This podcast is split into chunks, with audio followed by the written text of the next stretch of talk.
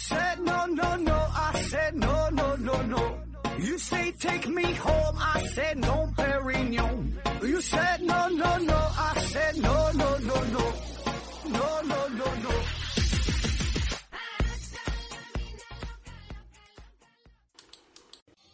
拼命探索，不计后果。欢迎您收听思考盒子。呃，一周的时间都没更新了，因为这一周呢，我干了一件大事儿。继续与航天有关的这个话题呀，今天呢，我们聊聊航天灾难。自从一九六一年前苏联的航天员尤里·加加林乘坐东方号飞船首次飞上太空以来，人类对于太空的探索可以说是取得了辉煌的成就，但是同时呢，也有过悲壮的牺牲。那这些灾难呢，有一些是没有人的，有一些呢是载人的，有一些呢是在地面进行实验发生的爆炸，间接的把周围的人啊给崩死了。那咱们就挑几个比较有名的事儿，这个说一说。比如上期节目当中啊，我们说这个宇航服的时候就提到了，有这个三名的呃三名前苏联宇航员，他们是完成了二十四天的。轨道实验飞行之后，然后在这个返回的过程中啊，这个返回舱的压力阀门被震开了，然后这里边的空气泄漏迅速减压。而这三个宇航员又没穿宇航服嘛，结果就是不幸身亡了。那在这个起飞之前呢，这个联盟号的主设计师还自信满满的说，就算这个宇航员只穿着内裤进行飞行，也是一百个安全。那结果就是这个现实狠狠的扇了他一巴掌，最后呢，输的连这个内裤都不剩了。那今天的节目呢，我是整理了一共有七八个这么小的一个片段吧，咱们一个一个说。第一个呢是，呃，第一位航天带来的牺牲者。那要说是为了航天事业第一位献出生命的是谁呢？那由于标准的不同，这个答案呢自然也是不太一样。呃，但是有一个较早的，也是比较公认的一个记载吧，这就是奥地利的火箭先驱马克思·法列尔。话说呢，这事儿啊，得追溯到二十世纪初，在一九零三年，航天之父齐奥尔科夫斯基，他呢是发表了论文，利用反作用力设施探索宇宙空间。那这个题目说的就很直白了，也正是这本书就奠定了火箭及航天的这个理论基础。那在此之后呢，世界各地都涌现出了一大批研究火箭的热心追随者，这里边呢就包括法利尔这个人。那你想想哈，这个可是研究火箭、研究飞船呢，这不是说解剖个青蛙呀，你观察这个精子的活动这么简单，你自己在家里边就能搞一下。你研究火箭，你单凭自己一个人有这个兴趣那也是不可能完成的。所以这个法列尔呢，就为了能够研发出真正实用的火箭，也是为了聚集更多的民间力量，他呢就和一位航空工程师这俩人就是创建了叫德国星际航行协会。那你听这个名儿呢，是挺大气。但是这协会也没有几个人那不仅是没有人更重要的是他们没有钱呢。那怎么办呢？那就得忽悠呗。两种办法，一种呢就是找一大帮大傻子，每个人呢掏点钱，用现在的话说就叫做众筹呗。那另一种办法呢，就是找一个大傻子，但是呢这一个大傻子得特别有钱。那用现在的话说就是找个金主。法列尔呢，他呢是选择了后一种办法。他呢就找到了一个非常有钱又非常缺心眼儿的这个投资方，这个人呢是一个汽车制造商，法列尔呢就给他画大饼呗。那那时候不流行什么 IPO、什么天使投资啊这些事儿，反正法列尔就就跟他说：“你现在这个汽车呀就不行了，你研发那汽车都太落后了，咱们得研究点先进的，咱得用这个火箭发动机啊作为这个推进器，你这样的汽车才能快呀，这才是未来发展的方向。”你要说这大哥他也是该着上当，你想想这个是一百多年前的事儿，那时候这个汽车它是刚刚诞生了不久，根本就没普及呢。而这个法利尔呢，他也是真敢说，这个大佬呢，他也是真能信，所以这俩人就是一拍即合，开始研发火箭助推动力的这个汽车。这个法利尔呢，先是研究了一种固体火箭发动机，那就像咱们现在在电影中看到的那些哈，就把这个火箭筒啊绑在这个汽车屁股上边。一点火呢，这个发射的速度非常快。嗯，而现实当中啊，这个效果确实也是不错。这个法列尔呢，他是亲自试驾呀，这个汽车的速度啊，可以达到每小时一百一十二公里。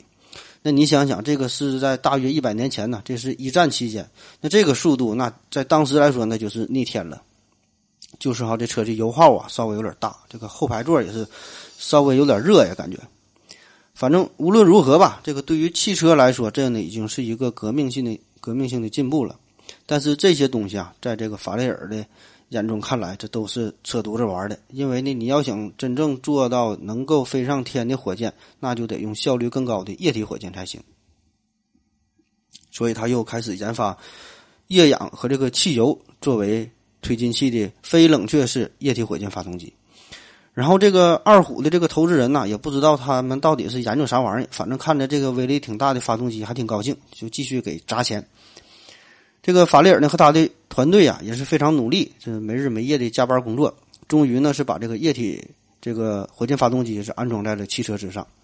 可是不幸的是啊，就是在一次试车的过程当中吧，这个灾难就发生了，这个发动机爆炸了，然后呢一块呃碎的钢片就击中了法雷尔的主动脉，那最终呢是法雷尔因为失血过多啊就停止了呼吸，而这个时候呢他才年仅三十五岁。那要说这事儿哈，这个法雷尔虽然是驾驶着汽车，并非是航天器，呃，最后死亡的，但是呢，在他的心中呢，一直一直都是惦念着航天事业，一直呢也都是埋藏着一支属于自己的火箭，所以人们呢更愿意把他看作是航天事业发展过程中的第一次事故，把这个人呢，把这法雷尔呢，也是看作是航天事业，呃，献出生命的第一人。那其实。这事儿哈，到底算不算是航天事故？这个法雷尔算不算什么什么第一人哈？这些事儿呢也都无所谓了。嗯，事事对与错，这个留与后人说。我们能够记住这个人的名字啊，那就其实已经就不错了哈。因为在这个历史长河当中啊，有太多太多的英雄，同时呢，也有更多更多的无名小卒。我们呢根本不会记起所有这些人的名姓，只是。希望啊，这个每个人呢都能够无悔的度过自己的一生，为了自己的希望，为了自己的理想而去奋斗，而并不是呢为了要要让别人记住才去努力。第二个小故事，嗯，死于压力舱大火的最年轻宇航员。那要说这事儿哈，这个可是真挺遗憾的，也是很有启发意义。那现在我们一说到这个航天工作、航天事业，对于这方面略有了解的朋友啊，都会想到两个人，嗯，一个呢就是。呃，进入太空的第一人，这个前苏联的尤里加加林；另外一个呢，就是登月的第一人，美国的这个阿姆斯特朗。那其实呢，在这个加加林之前呢，还有一位宇航员，本来呢是应该他成为这个进入太空的第一人，但是呢，由于这个人的一个小差错，引发了一场大火，不但呢让他失去了成为太空第一人的这个机会，更重要的是呢，这场大火也是断送了他年轻的性命哈，就没等上天呢，就直接上西天了。嗯，他死后嘛，才由这个替补队员这个加加林登场哈。那具体这是咋回事呢？这是在一九六一年的三月二十三号，也就是这个加加林乘坐东方一号升空的二十天之前哈，这个日子，前苏联第一批宇航员之一邦达连科，也有翻译成叫本达迎科的这个名这个邦达连科呢，他是正在进行着紧张的训练。其中的一项呢，就是要模拟压力舱内的环境进行测试。这个压力舱啊，这个上期节目当中我们也大致说过了一嘴，就是要保持一定的压力嘛，这个保持一定的氧气。那这个压力舱模仿的就是一个低压的状态。这个测试，这个舱内的情况呢，就是相当于地球表面五千米高空处的这个状态，就压力非常低。那为了能够保证邦达连科的他这个身体健康这个状况哈，所以这个压力舱内呢就灌入了纯氧。压力不够，用氧气来凑嘛。那为了能够实时监测这个宇航员的身体状况，那就要在他的身上连连接一些监测的设备。那做过心电图的朋友都知道，就是医生会拿一个酒精球插一个金属接头，然后呢按在你的胸前。那这个测试呢，就和这个做心电图这个有点类似。这个邦达连科呢，也就是在这个环节上就出了一点小差错。他呢，就是用这个酒精擦完身上的测试传感器之后，随手一扔，那这一扔不要紧，这个酒精球啊，不偏不斜的，正好就落在了一个电极板之上。酒精、电极板、高纯度的氧气，结果就是可想而知，结果就是可想了。马上就引起了大火和爆炸，整个这个压力测试舱这里边呢就全是火。这个邦达连科虽然他是身穿着航空服，但是这个航空服也干着了。舱外的这人员呐，发现了情况之后，马上就试图打开这个舱门呗。那此时这个邦达连科还是活着的，这浑身是火的这邦达连科呀就被救出来了，说了他人生的最后一句话：“别怪任何人，是我自己犯的错误。”那经过几个小时的奋力抢救之后，邦达连科还是离开了我们，成为了人类载人航天活动当中第一个遇难的宇航员。此时的邦达连科年仅二十三岁。你看哈，本来这个邦达连科极有可能成为第一批飞入太空、留名青史的宇航员，然而呢，不幸的是，他却成为了前苏联航天灾难的这个当中哈一个不为人知的一个无名的受害者。如果你要是没听我这期节目的话呀，我想你永远也不会知道还有这个人的存在。那我们呢，总是习惯于关注那些耀眼的明星，听那些成功的故事，却往往忽略了更多的失败、更多的平凡、更多的无奈。很多呢都是付出没有收获，坚持却没有结果，甚至付出了生命的代价，仍然一无所获。哈，更多的是这些事儿。那当然了，这样的故事我们都不爱听啊。可是呢，正是这些故事，才是真实世界的。大部分、绝大部分，甚至可以说是百分之九十九点九九九的内容，哈，都是这些无奈。当然了，这事儿啊，也不是说都这么悲观。那我们呢，也可以从中看出一些积极的内容。那咱们有句话嘛，叫“细节决定成败”，还有一句话呢，叫做“魔鬼藏在细节当中”。那现在这种鸡汤那就太多了哈，喝的有点腻歪了。那我就再给你灌一碗。这个呢，也正是这个加加林这个牛逼过人的地方。那就在这个邦达连科死后，当时这个前苏联的领导人马上就决定，就得找出一个候补队员呢。那找谁呢？就在这个二号人物季托夫和这个三号人物加加林之间，这就争论不休。那到底让谁上天呢？这俩人伯仲之间都挺优秀。最后呢，是这个飞船的总设计师叫科罗廖夫，他呢是推选了加加林。这个理由啊，理由非常简单，就是说在这个参加训练的二十多个宇航员当中。每次进入飞船训练的时候，只有加加林他是不怕麻烦，脱下靴子，只穿袜子进入，呃，这个舱内。那么就是这么一个简单的细节，就是会让人觉得这加加林是一个很靠谱的、很值得依赖的人。所以你看这个事儿哈，就是一反一正。这个邦达连科是随手乱丢酒精球，这一个坏的习惯就丢掉了自己的事业和生命。这个加加林呢，就是一个简单的一个脱鞋的这个动作哈，这个细节就不仅赢得了别人的好感，而且呢，也为自己的人生迎来了巨大的成功。当然了，更重要的是，你得这个保持个人卫生哈，你得勤换袜子、勤洗脚，那味儿太大那就不太好了。第三个小故事，死亡人数最多的导弹试验惨剧。我们小时候都放过鞭炮啊，这那那时候这家里穷啊，也舍不得买一挂鞭就一一下子都放了，就得拆开一个一个的放。那一般呢，都家长呢都会提醒我们，就是遇到臭子儿啊，就点完引线儿，这个鞭炮没响，一定不要靠近，一定不要靠近，一定不要靠近，不要呢试图在第二次点燃，因为呢你在靠近的时候，这个事儿这就是一个十分危险的过程了。那每年春节都有小孩啊，因为这事儿是崩着手的，崩着眼睛的，这个很惨哈。那当然了，这个还是一个二踢脚或者是个窜天猴之类的。那如果要是换做成一枚火箭，这个火箭要是臭籽儿，那一堆科学家就去去跑到上边去围观哈，那这个场面就有点不堪设想了。这呢是在一九六零年十月二十四号，前苏联呃拜科努尔这个航天中心正在准备发射一枚导弹，那么这个发动机呢就是没能按命令点火。咋就不响了呢？那为了查出这个故障，几十名专家呢就往这火箭旁边就凑合。那突然这个时候，这个发动机啊就开始喷火，然后呢就发生了爆炸。那在场的指挥的这个呃导弹部队的元帅米伊涅杰林，他呢是当场丧命。而这个发射台一百六十多名这个宇航方面的科学家呀，也都是全部遇难。那么这这个事件也是给苏联的航天事业带来了前所未有的一个是重创。那这个到底是咋回事呢？哈，这个期间这还是冷战的时候，那这个时候呢，美国和苏联呢都在这个制造洲际导弹上，在这上面呢，这俩人开始较劲。在这个一九五七年，这个苏联先是宣称发射了世界上第一枚的洲际导弹，叫 P 七，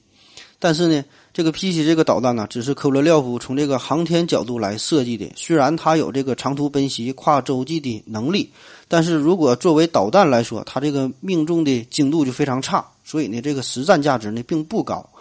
那为了能够抗衡美国，这个前苏联呢就委派杨格利，让他呢领导这个南方设计局，承担新的 P 十六导弹的研发工作。那么之前说的这个臭子儿哈，这个臭子儿爆炸，正是这个 P 十六导弹的第一次实验。早在三天前呢，这个导弹呢就是已经被运射到了发射场，然后一天半之前呢，已经是加注好了呃燃料组分和这个压缩气体，做好了这个准备工作。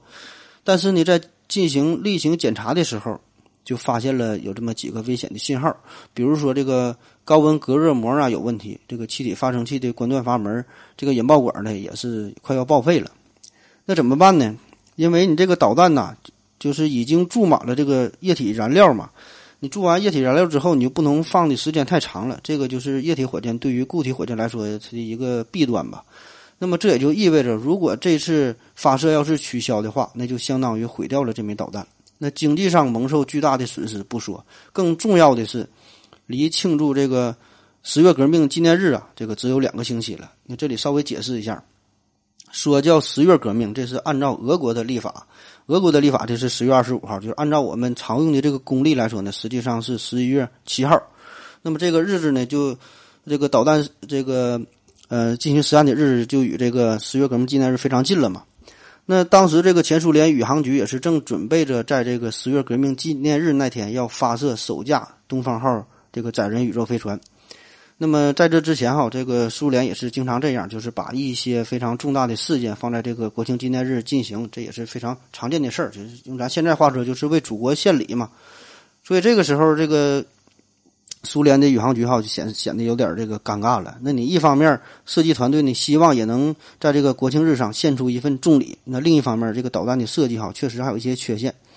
而且这整改的时间还十分紧迫。那怎么办呢？最后这个技术部门和这个军方就决定了，呃，在不排放出这个燃料组分的情况下，直接在这个发射阵地上进行嗯修复。这个可是挺危险哈。然后呢，把这个发射时间呢就延长了一天。那最终的结果，我们就是看到了之前说的这一幕，就在这个茫茫的沙漠之上，灰蒙蒙的夜色当中，负载着一百四十吨重量、两级弹体的白色火箭高耸入云。然后呢，这个呃聂杰林元帅，他呢是就在这个导弹旁边哈，离得非常近，不到二十米。这个聂杰林元帅可能也是不太了解这个火箭这个试飞的这个实验这个危险性哈，或者说也可能是他特别喜欢这枚大火箭。或者是他对这个火箭十分自信吧，反正他就坐在地方就不走，离这个火箭发射台呀，也就是二十米左右。那么这个发射场的主任也是多次劝阻这个聂杰林，让他跑到一个安全的地方哈。但，这聂杰林就是不走。那旁边这个几百个人也都是冰心静气，等待着激动人心的一刻。那结果就是这个灾难从天而降。那事后啊，据这个当时呃掩蔽室里边的幸存者描述啊，说这个突然剧烈的。轰鸣声就传入到了耳中，那控制台前的工程师个个都是目光呆滞，面如土色。发射场上已经完全被这个火焰所吞噬，变成了喷火的地狱。大火呀，在这个烧尽了火箭燃料之后，还继续烧了几个小时，横扫所有的可燃之物。那许多仪器设备这些东西都是化为了灰烬。聂杰林这位堂堂的苏维埃元帅、国防部的副部长，这个卫国战争的英雄哈。也是葬身于火海，最后啊，连这个尸骨都找不到了，都都烧没了，这个只剩下这个肩章还有这个钥匙哈，很少量的这个金属残留物。最后没办法啊，就把这些金属残留物，把这些东西是装进了骨灰盒，安葬在了克里姆林宫这个墙下哈，以表纪念。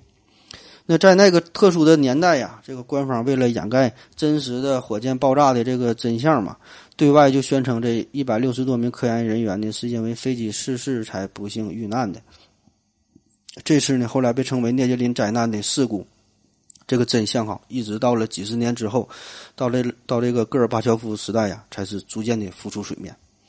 那事后经过调查，发现了这次事故呢，是由于火箭的第二级在这个发射之前，因为故障提前点火，造成了燃料外泄而发生的燃烧，然后呢，引起了一连串的爆炸。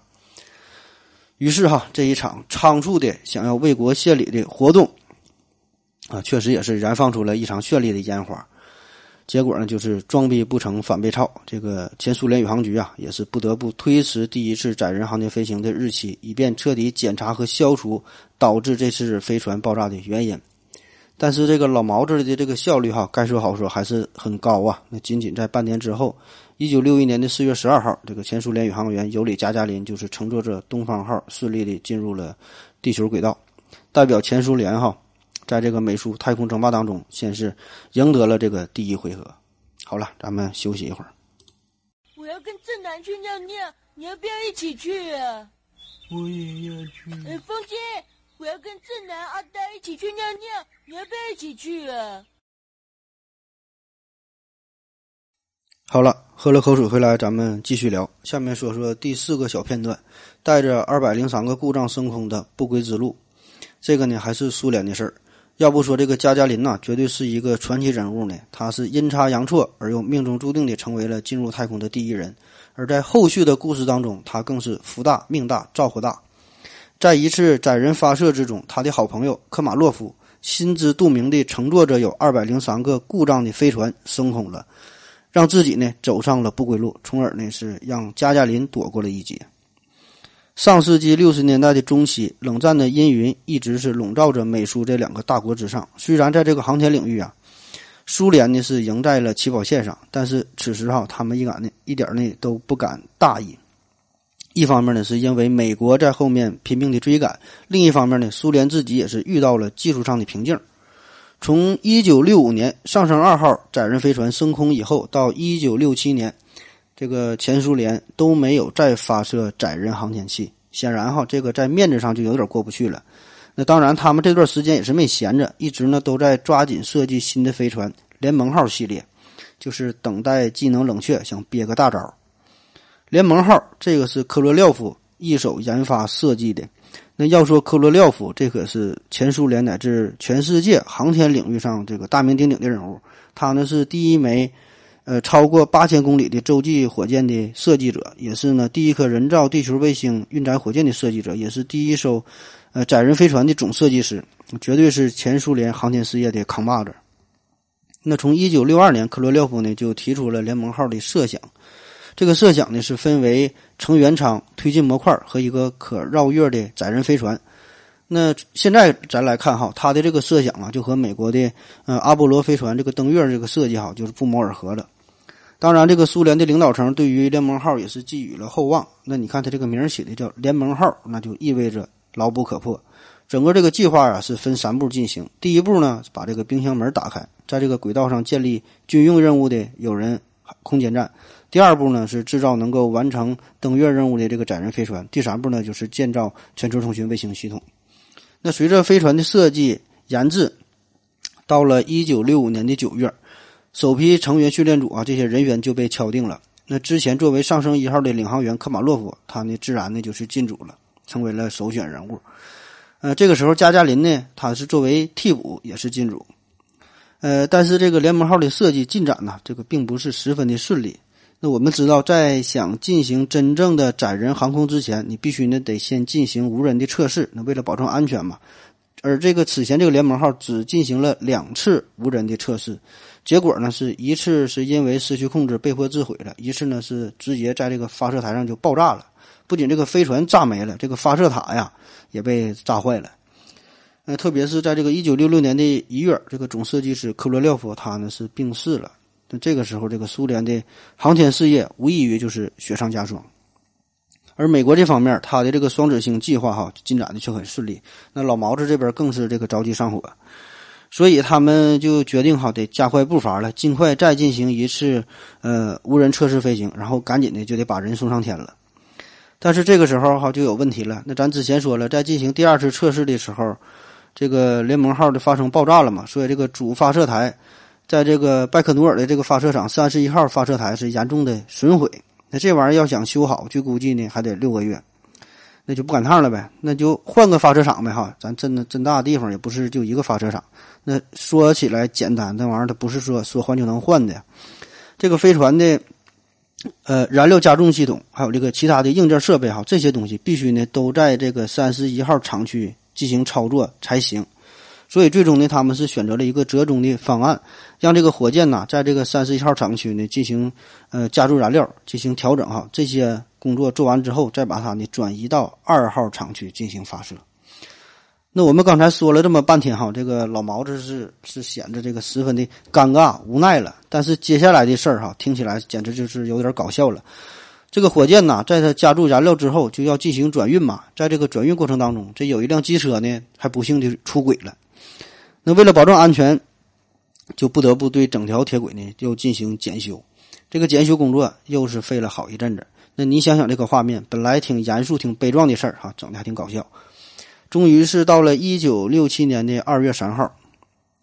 呃，联盟号无人飞船号三号机赶鸭子上架一般是被安置在了发射台上，想进行第三次的无人试飞。那大家注意这个时间点啊，这个可是二月份哈，这可是苏联的二月份，那叫一个冷啊！在二月六号，距离发射还有四个小时的时候，那这个时候天宫还算是做美哈，挺给面子。可是这个时候，这个这个火箭呢，却因为技术原因临时终止了发射。苏联的这帮小伙伴们，那那可是这个崩溃了，因为这个拜克努尔这个地方的天气呀，它也并不是随时都适合火箭发射的，这个很很很不确定。那也不知道当初是哪个爹选的这个地方，选的这个拜克努尔。那顺便说一下，咱们总提到这个拜克努尔哈，之前也说过，拜克努尔这个发射场，它在全世界诸多航天发射场当中都是占据着一个极其特殊、极其重要的地位。那现在这个拜克努尔它是属于哈萨克斯坦的。所以，这个俄罗斯啊，每年都要向哈萨克斯坦支付一点一五亿美元的租金。这个租期呢是到二零五零年。这个拜克努尔发射场，它是见证了许多个世界第一，比如说第一颗卫星、第一个宇航员、第一名女宇航员。直到今天，这个地方呢仍然是国际空间站一个非常重要的生命线。那咱继续说这次联盟号的发射，这个老毛子的脾气那真是爆啊！哈，毕竟是战斗民族。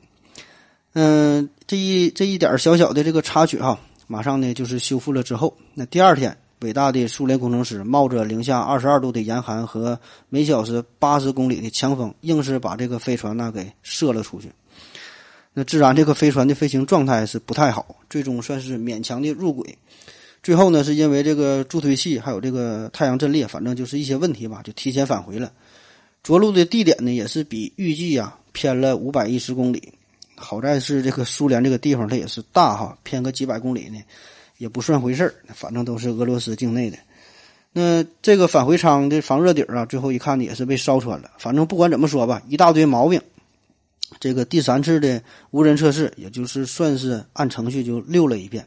那到目目前为止，这个联盟号的三次无人飞行测试都算是硬着头皮完成了一下。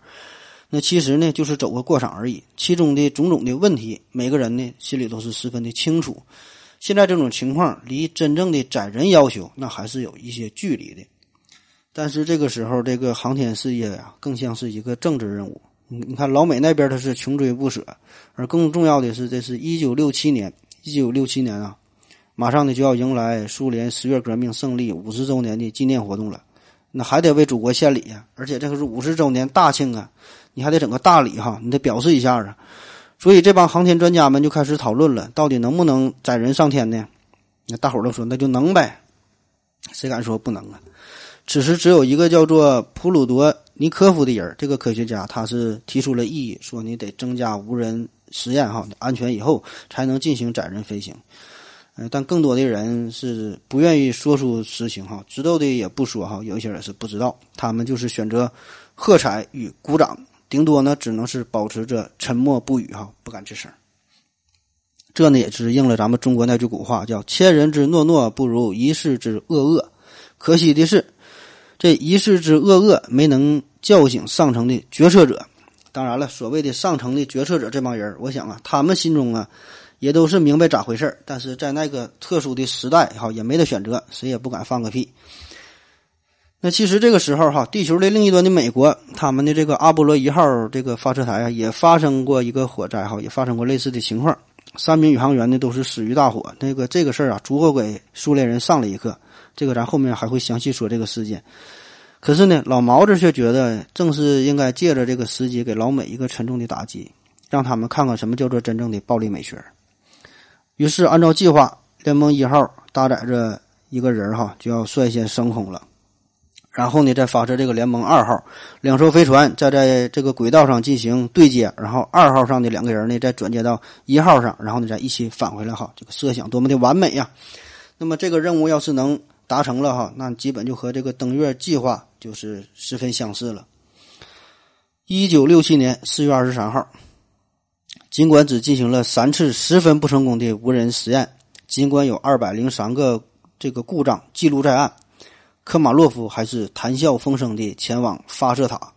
而他的心中这个波澜哈是无人知晓啊。咱书说简短吧。此时的这个联盟一号开始安然的升空，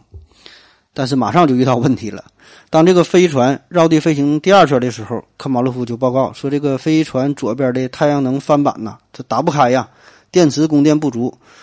嗯，无线电短波发射机呢也是不能正常工作，这个支持稳态系统呢也是受到了影响。飞船现在呢正在一个不规则的运动当中。反正他也是早料到了这个破飞船哈，保证会有一些毛病，但是没想到这个毛病这么多哈，破成了这样。嗯，科马廖夫他呢是做了很多的尝试哈，最后呢也是没能成功。他呢甚至是试图啊用手这个敲击飞船的外壁，想要把这个太阳能电池板给震开，让它这个展开哈。但是这个飞船的防震设计还整的还挺好，它怎么震它也没好使。当这个联盟一号正面临着严重问题的时候，地面上的这帮高层领导哈，确实不关心这些事儿哈，发射出去就挺高兴。现在他们就研究怎么发射这联盟二号了，然后研究这个对接的任务。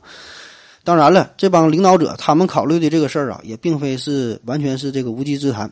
因为这个如果联盟二号真的能够发射成功，并且能与一号进行对接，那么二号上的航天员呢就能够通过舱外活动把这个一号的电池板给展开，这个问题不就解决了吗？但是问题是，这就需要这个二号飞船上边你得带三个人去才行，而这个联盟号返回舱呢又装不下四个人。当时他也不是这么设计的，那也不知道这帮人怎么想的吧？反正光顾着设计飞船了，这个十以内的加减法反正没整明白。在这个飞船飞行到第五圈的时候，科马洛夫就使用了离子定向系统这个尝试哈，然后就再次失败。那现在就只剩下了唯一的一种这个人工操作的办法了。那他继续这么飞，继续调整，飞到第十圈的时候，这个科马洛夫实在是累得精疲力尽哈，大爷玩不起了，请求睡一觉。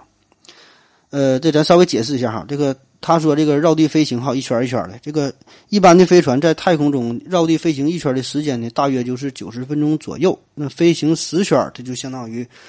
连续操作十五小时了，所以歇了一会儿。当飞行到第十三圈的时候。飞船的故障呢，还是没能消失，姿态呢已经是不稳。这个时候呢，飞船中心就决定了，告诉这个科马洛夫：“你回来吧，哈，让这个联盟一号立即返回。”这个科马洛夫心说：“和你让我回去我就回去，哪有那么简单的？你说发射就发射，说让我返航就返航，我这玩意儿要来的。”地面上的技术人员呢，就研究了各种可能的返回的方案，各种导航的办法，巴巴的给这个科马洛夫给他讲，又是什么？星座定位呀，又是什么离子定位呀，就是什么手动控制哈。但是在这个茫茫的太空之中，驾驶着这个破飞船，这个科马洛夫啥事儿都只能是靠自己了。心中纵使有一万个草泥马奔腾而过，但是呢也没有办法哈。哎呀，只能是在心中默默的祝福着这个地面上的这些领导人哈，这个大哥们呐，你们这这帮说啥呢哈？我也没接受过这么多训练呢，这个飞船到底得咋开呀？好在是在这个飞行飞船飞行到第十七圈的时候，嗯，飞控中心嗯决定取消发射联盟二号，这呢也是一个好消息。然后呢，在飞行到第十八圈的时候，加加林呢将操作参数呃通报给了这个科马洛夫，而此时的科马洛夫呢似乎是得到了一个神奇的力量，最终呢还真就创造了奇迹。他呢是努力的矫正了飞船的路线哈，开始返航。这个飞船返返航啊，都要经历一个最最危险的时刻，一个最最黑黑暗的时刻，一个失联的过程哈。这个就叫做叫做黑障，黑障，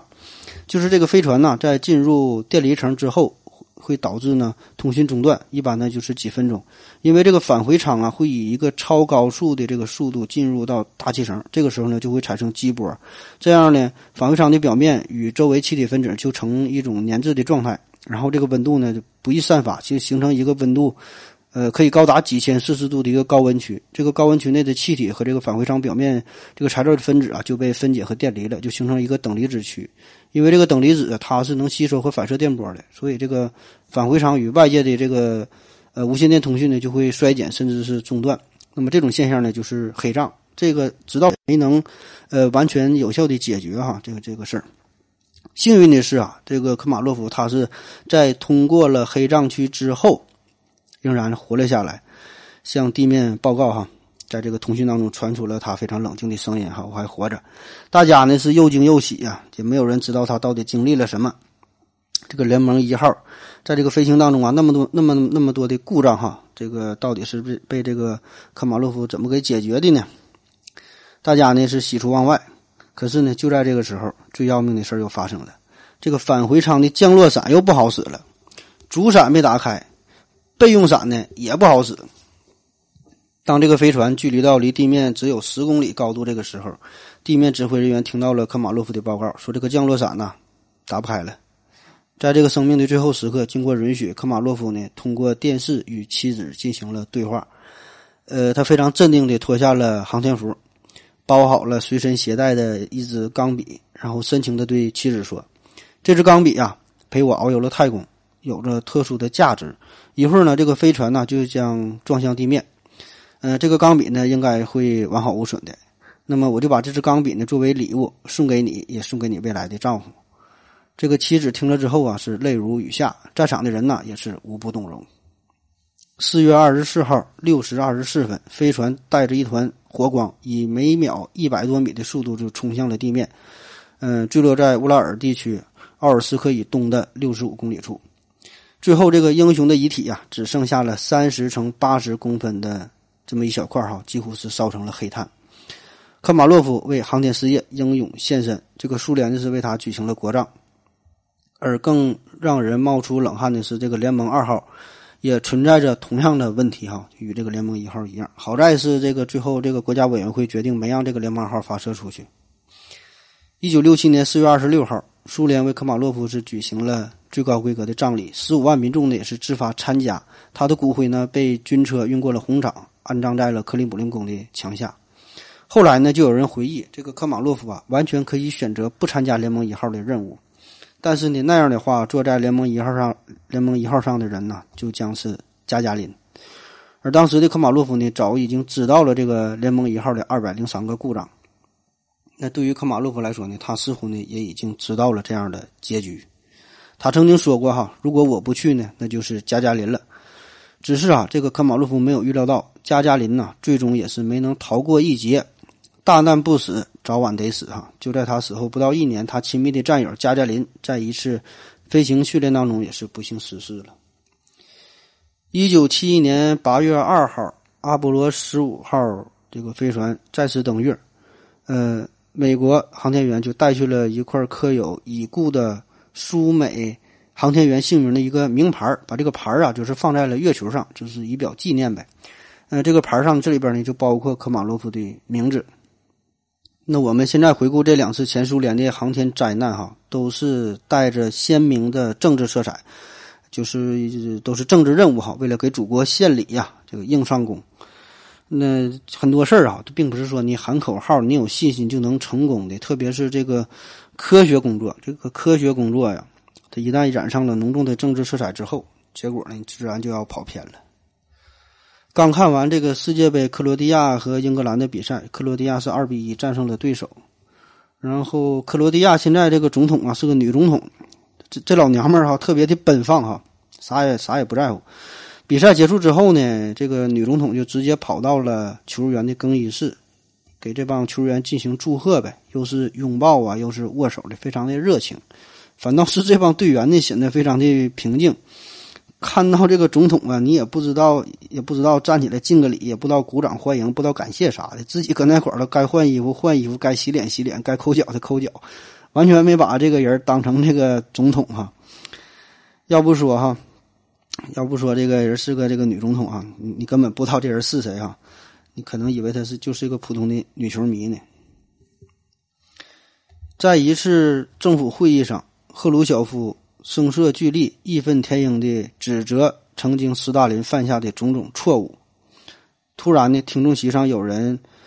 嗯，大声的诘问道：“那你也是斯大林的同事，既然你知道他那么多的错误，为什么当时不阻止他呢？现在说这些有啥用？”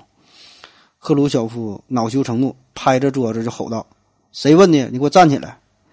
然后这个会议厅里呢，就一下子变得十分的安静，没有任何声音。就大伙儿都不敢说话，都不敢动弹了。然后这个时候，赫鲁晓夫嘴角挂了一丝非常淡淡的微笑，就说道：“哈，现在你应该明白了，现在知道我当时的感受了吧？所以在苏联那个特殊的时代啊，据说这个斯大林他说完话，这个每次鼓掌的时间都不能少于十五分钟，就没人敢停下来呀。那谁谁敢先停啊？一直得这个领导满意才行哈。算了，不说了，我尿尿去了。我要跟正南去尿尿，你要不要一起去啊？我也要去。哎，风姐，我要跟正南、阿呆一起去尿尿，你要不要一起去啊？好了，尿了个尿回来，我们继续聊。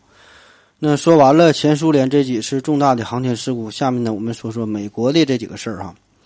第五个小故事：一九六七年，美国阿波罗一号飞船在模拟发射时，因为飞船的失火，导致了三名宇航员的丧生。这是一九六七年一月二十七号，在位于美国佛罗里达州卡纳维拉尔角这个三十四号发射台上，嗯，要进行一次例行的测试。实际上，这个测试的任务啊，非常的简单哈，叫呃拔出插头，目的呢就是模拟这个阿波罗一号飞船与火箭脱离之后，内部的供电系统呢能够继续工作。那在这个测试过程当中啊，这个运载火箭还有航天器呢都没有装上任何燃料，易燃易爆炸物呢也都被移开了，呃，所有的这个烟火系统啊都是被禁用的，所以呢被认这个测试被认为是十分安全的一个常规测试，甚至哈这个实验现场呢也没有布置专门的消防人员、医生啊、紧急的救援人员都没有，因为十分安全嘛。这个测试开始的时候，队员们呢就是躺在了座椅上，呃，要完成他们在太空中进行的项目清单。在这个下午六时三十一分，地面控制台呢就突然听到了航天员的报告，说这个驾驶舱内啊发生了火警。那等人们反应过来之后，却来不及打开这个舱盖了。那只是经过了短短的十几秒钟以后，这个呃通话呀就在一个非常痛苦的叫声当中结束了。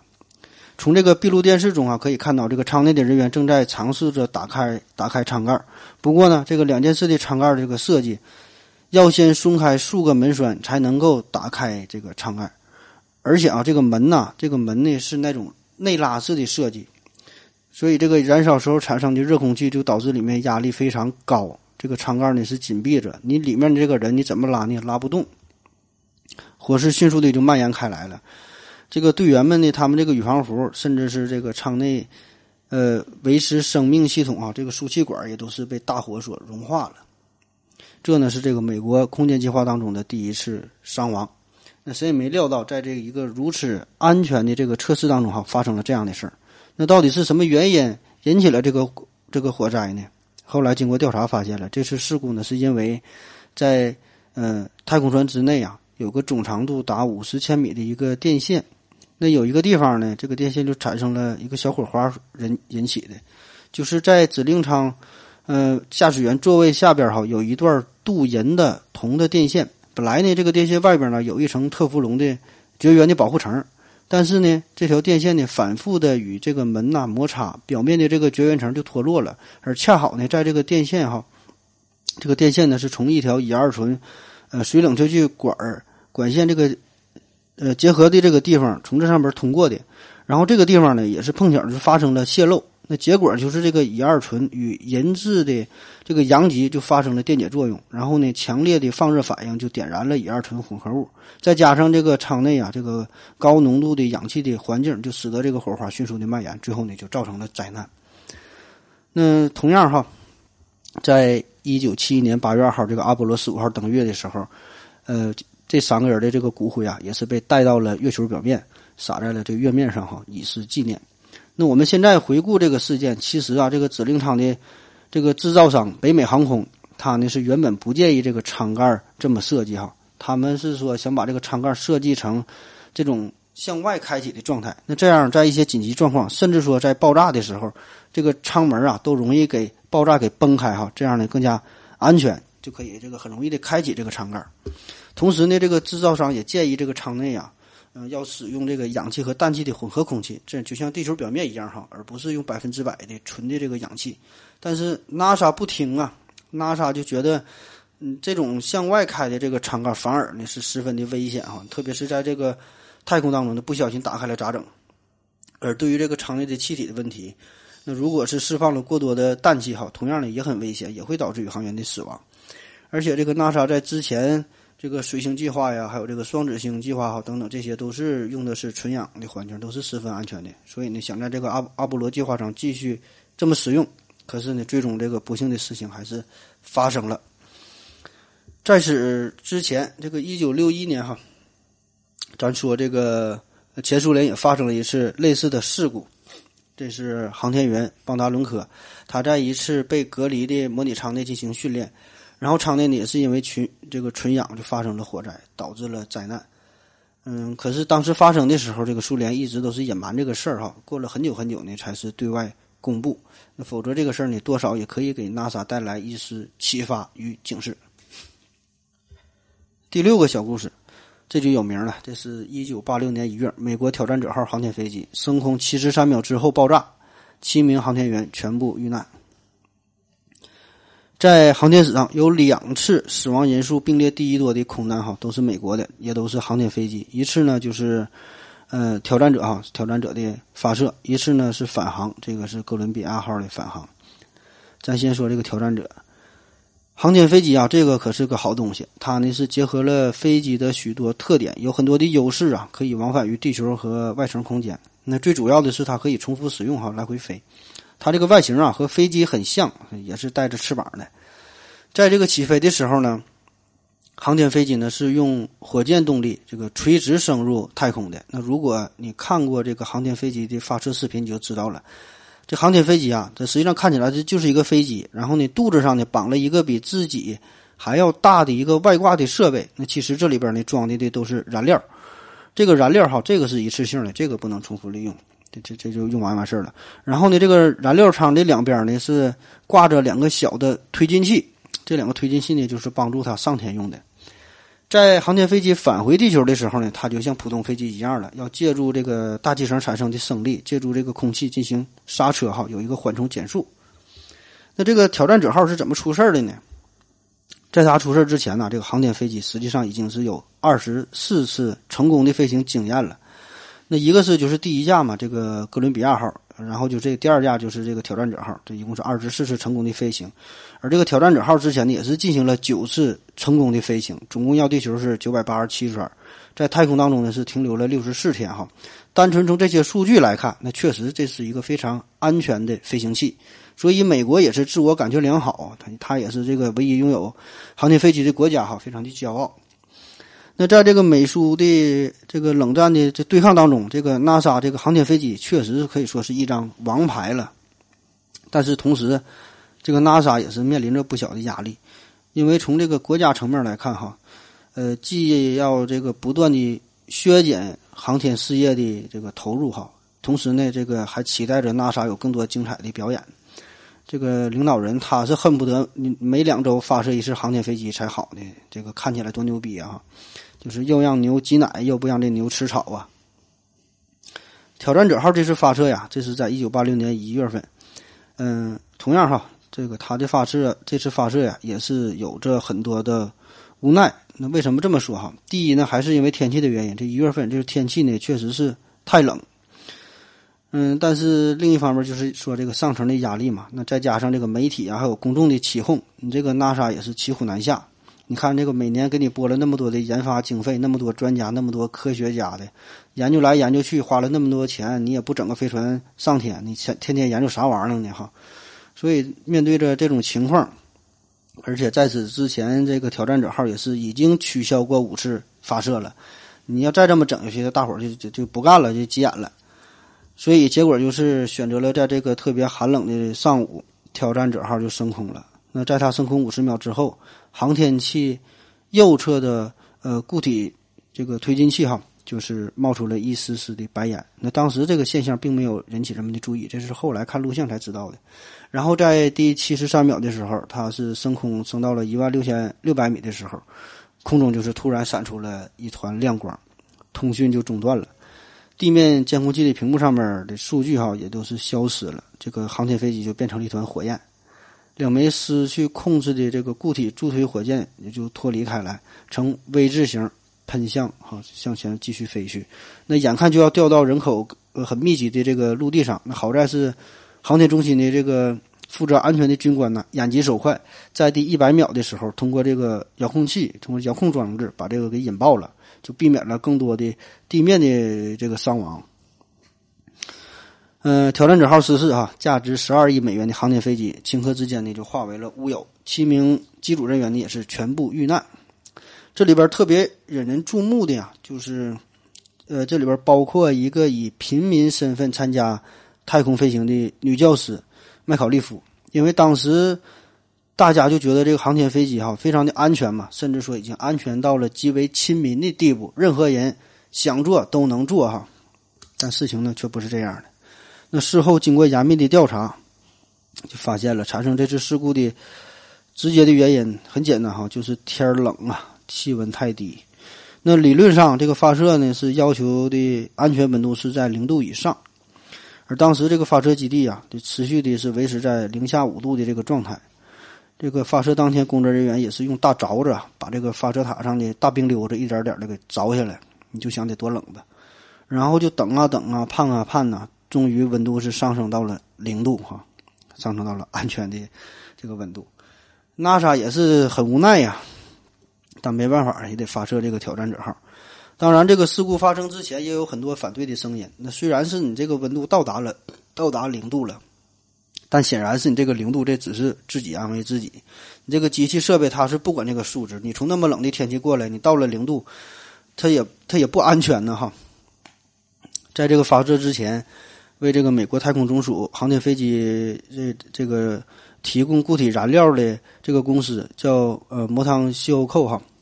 这个公司呢也是反复提醒高层的领导人，就说呀这么严酷的天气不适合发射，而且这些个公司的工程师还是非常讲道义哈，他们拒绝签署发射同意书，但是无奈上层的领导是好大喜功啊。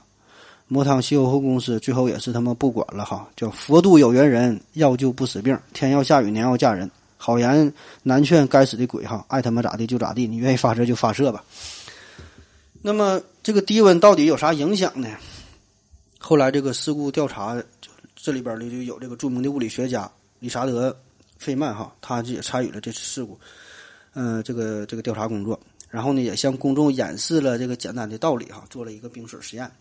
这个爆炸呀，是由一个 O 型密封圈由于它这个在低温情况下发生了硬化所导致的。咱简单说一下，这个航天飞机啊，嗯，有三部分组成哈，这我说的哈，这个不准。三部分组成，一部分呢就是航天飞机本身，一个呢就是中间的那个很大的那个燃料箱，还有一个呢就是两边的这个助推器。所谓的这个 O 型密封圈呢，它就是这个助推器上边的一个结构。因为这个助推器呀，它并不是一个一体的结构，可以想象成它是两个这个圆柱号连在了一起，然后这个橡皮材料这个这个密封圈呢，就是在两个接头之间，它的作用呢就是防止这个喷气的燃料这个热气呀从这个连接处泄露出去，那么这样的方向它就不准了呗。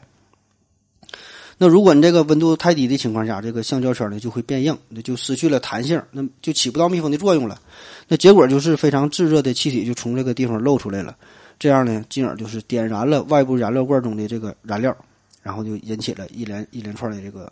爆炸哈连锁反应。挑战者号的失事使得美国航天事业也是受到了非常严重的打击，这个航天飞船在以后的三年当中都是停止了飞行。同时呢，也让人们重新开始思索这个航天飞机的安全性了。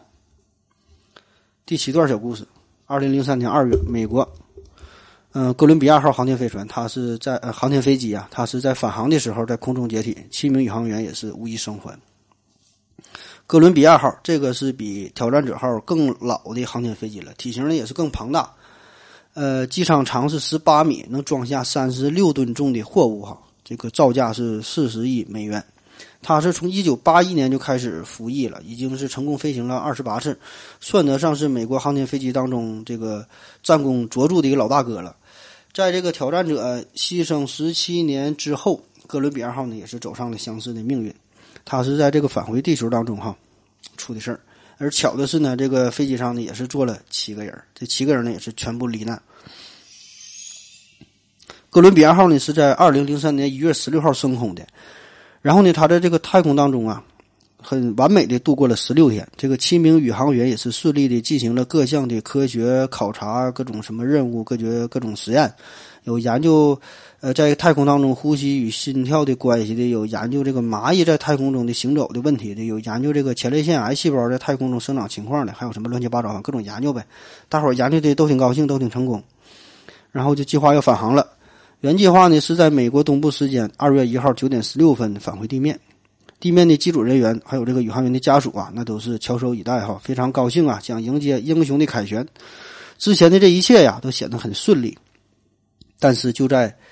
九点钟的时候，美国宇航局传出了惊人的消息：，呃，地面控制人员与正处于返航过程当中的这个哥伦比亚号就失去了通讯联系。那此时这个航天飞机呢，它是正飞行在德克萨斯州中北部上空六万米的高空这个地方哈。时速呢，大约应该是两万公里每小时。电视台的画面当中啊，也可以看到哈，这个哥伦比亚号它的飞行轨迹就由一条突然变成了多条，在这个蓝天白云之上就画出了很多条的白线，所以这个种种迹象就表明，这个哥伦比亚号啊已经在大气层当中解体了。最悲痛的当然是这个宇航员的家属们了，他们呢都是在这个肯尼迪中心等待着观看这个激动人心的画面哈，等待着英雄的归来，迎接这个离别十六天的亲人呐。但是呢，想不到的是，呃，这么悲惨的一幕哈。当地时间十一点左右，这个位于休斯顿的美国宇航局约翰逊控制中心也是降了半旗啊，以致哀。那事后经过调查，还原出了这个事情的真相。这次事故虽然是在航天飞机返航过程当中出现的，但是这个原因呢，却是在十六天之前飞机发射过程中就已经这个造成了。这呢，还得从这个航天飞机的构造说起。这个哥伦比亚号在升空八十一点七秒后，外部燃料箱它表面呢脱落了一块只有公文包大小、大约二斤重的一个隔热的泡沫。那按理说这东西不太大。这块泡沫啊，就击中了飞机的左翼的前缘这个地方，这样呢，就影响到了这个地方，呃，这种这个隔热板呢，就碰到这块了。那其实当时的这个宇航局负责人呐，呃，观看这个录像啊，就是发现了这个事儿。但是经过他们是所谓的周密的计算哈研究之后，大家一致认为，这么点小事不会对飞行造成什么危害。呃，飞行呢还是按原计划进行。确实啊，这个航天飞机在太空飞行当中是没受什么影响。它毕竟太空中它也冷啊，也不用隔热涂层。但是当这个航天飞机在十六天之后重返大气层的时候，这问题就出现了。它这个航天飞机返航的时候，呃，它与这个大气层要保持一个四十度的攻角，就是这是一个理想的呃穿入大气层的角度。这事儿也好理解哈，为什么要保持这个角度？因为如果这个角度太大的话，那你极限情况就是以九十度进入大气层，垂直进来的时候。那么这个飞机的速度那就太快了，那这个温度那就太高了，这就很危险。那如果这个入射的角度太小，那么航天飞机呢就会像打水漂那样，在这个大气层上间断的被弹射起来，就不能安全的传入大气层。所以你要保持这个角度。那此时的这个哥伦比亚号也是进入了大气层，在这个短短的几秒钟以后，哈，这个机翼呢就上升到了九度，五分钟之内呢就上升上升了九度，哈，不是上升到。五分钟之内就上升了三十三度，那么这个温度的变化就是远远的超出了安全的范围。嗯，这个温度感受器呢就发出了警报。那此时的地面人员呢，刚开始就还以为是数据传感器呀，这个传输的设备出现了故障，以为不准呢。而当他们与这个哥伦比亚号失去联系的时候，已经是为时已晚。超高温的气体啊，从这个飞机左翼的裂孔处就进入了哥伦比亚号的机体，最后呢造成了飞机的解体，哈，机毁人亡。嗯，最后再说一个最近的事儿吧。说一个二零一四年，二零一四年维珍银河太空飞机失事。二零一四年十月三十一号，维珍银河公司的太空船二号火箭动力飞机，它呢是在试飞的时候，在美国加利福尼亚州，呃莫哈维沙漠上空失事了。这两名试飞员是一死一伤。这个对于维珍银河公司来说呀，这个事故是打击很大。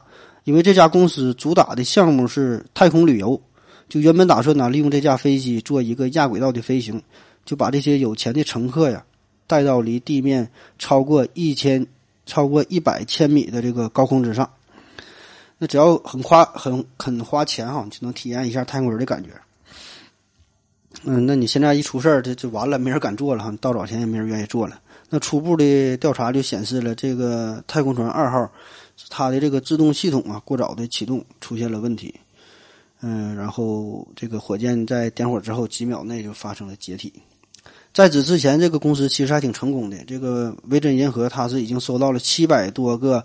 太空旅行者的这个预定哈，定金呢是高达八千多万美元。这现在有钱人反正也是真多。他的这个订单当中包括很多世界的名流，比如说有这个莱昂纳多呀，有这个贾斯汀·比伯啊，有这个凯蒂·佩里哈等等这些名人。这维珍银河反正也是也通知了，事儿出了之后嘛，就说这每个人的定金可以全额给你退还的。但是这个事件哈，无疑是对人类的太空航行的梦想哈，又是蒙上了一层阴影。今天的节目啊，基本就是这样的。关于这个航空航天的这个灾难呢，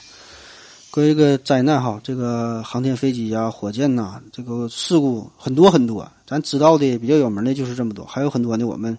不知道的，还有很多没有名的，还有一些我们是根本不可能知道的哈。现在这火箭自从诞生以来到现在呢，大约有一百年的历史了。应该说这个技术啊也是日渐的成熟，但是这个事故呢却是难以避免。当然了，你看这比火箭简单的、更成熟的汽车呀，是飞机呀、轮船呐、哈火车哈这些东西，它都常常出事故呢。这别说是航天器了。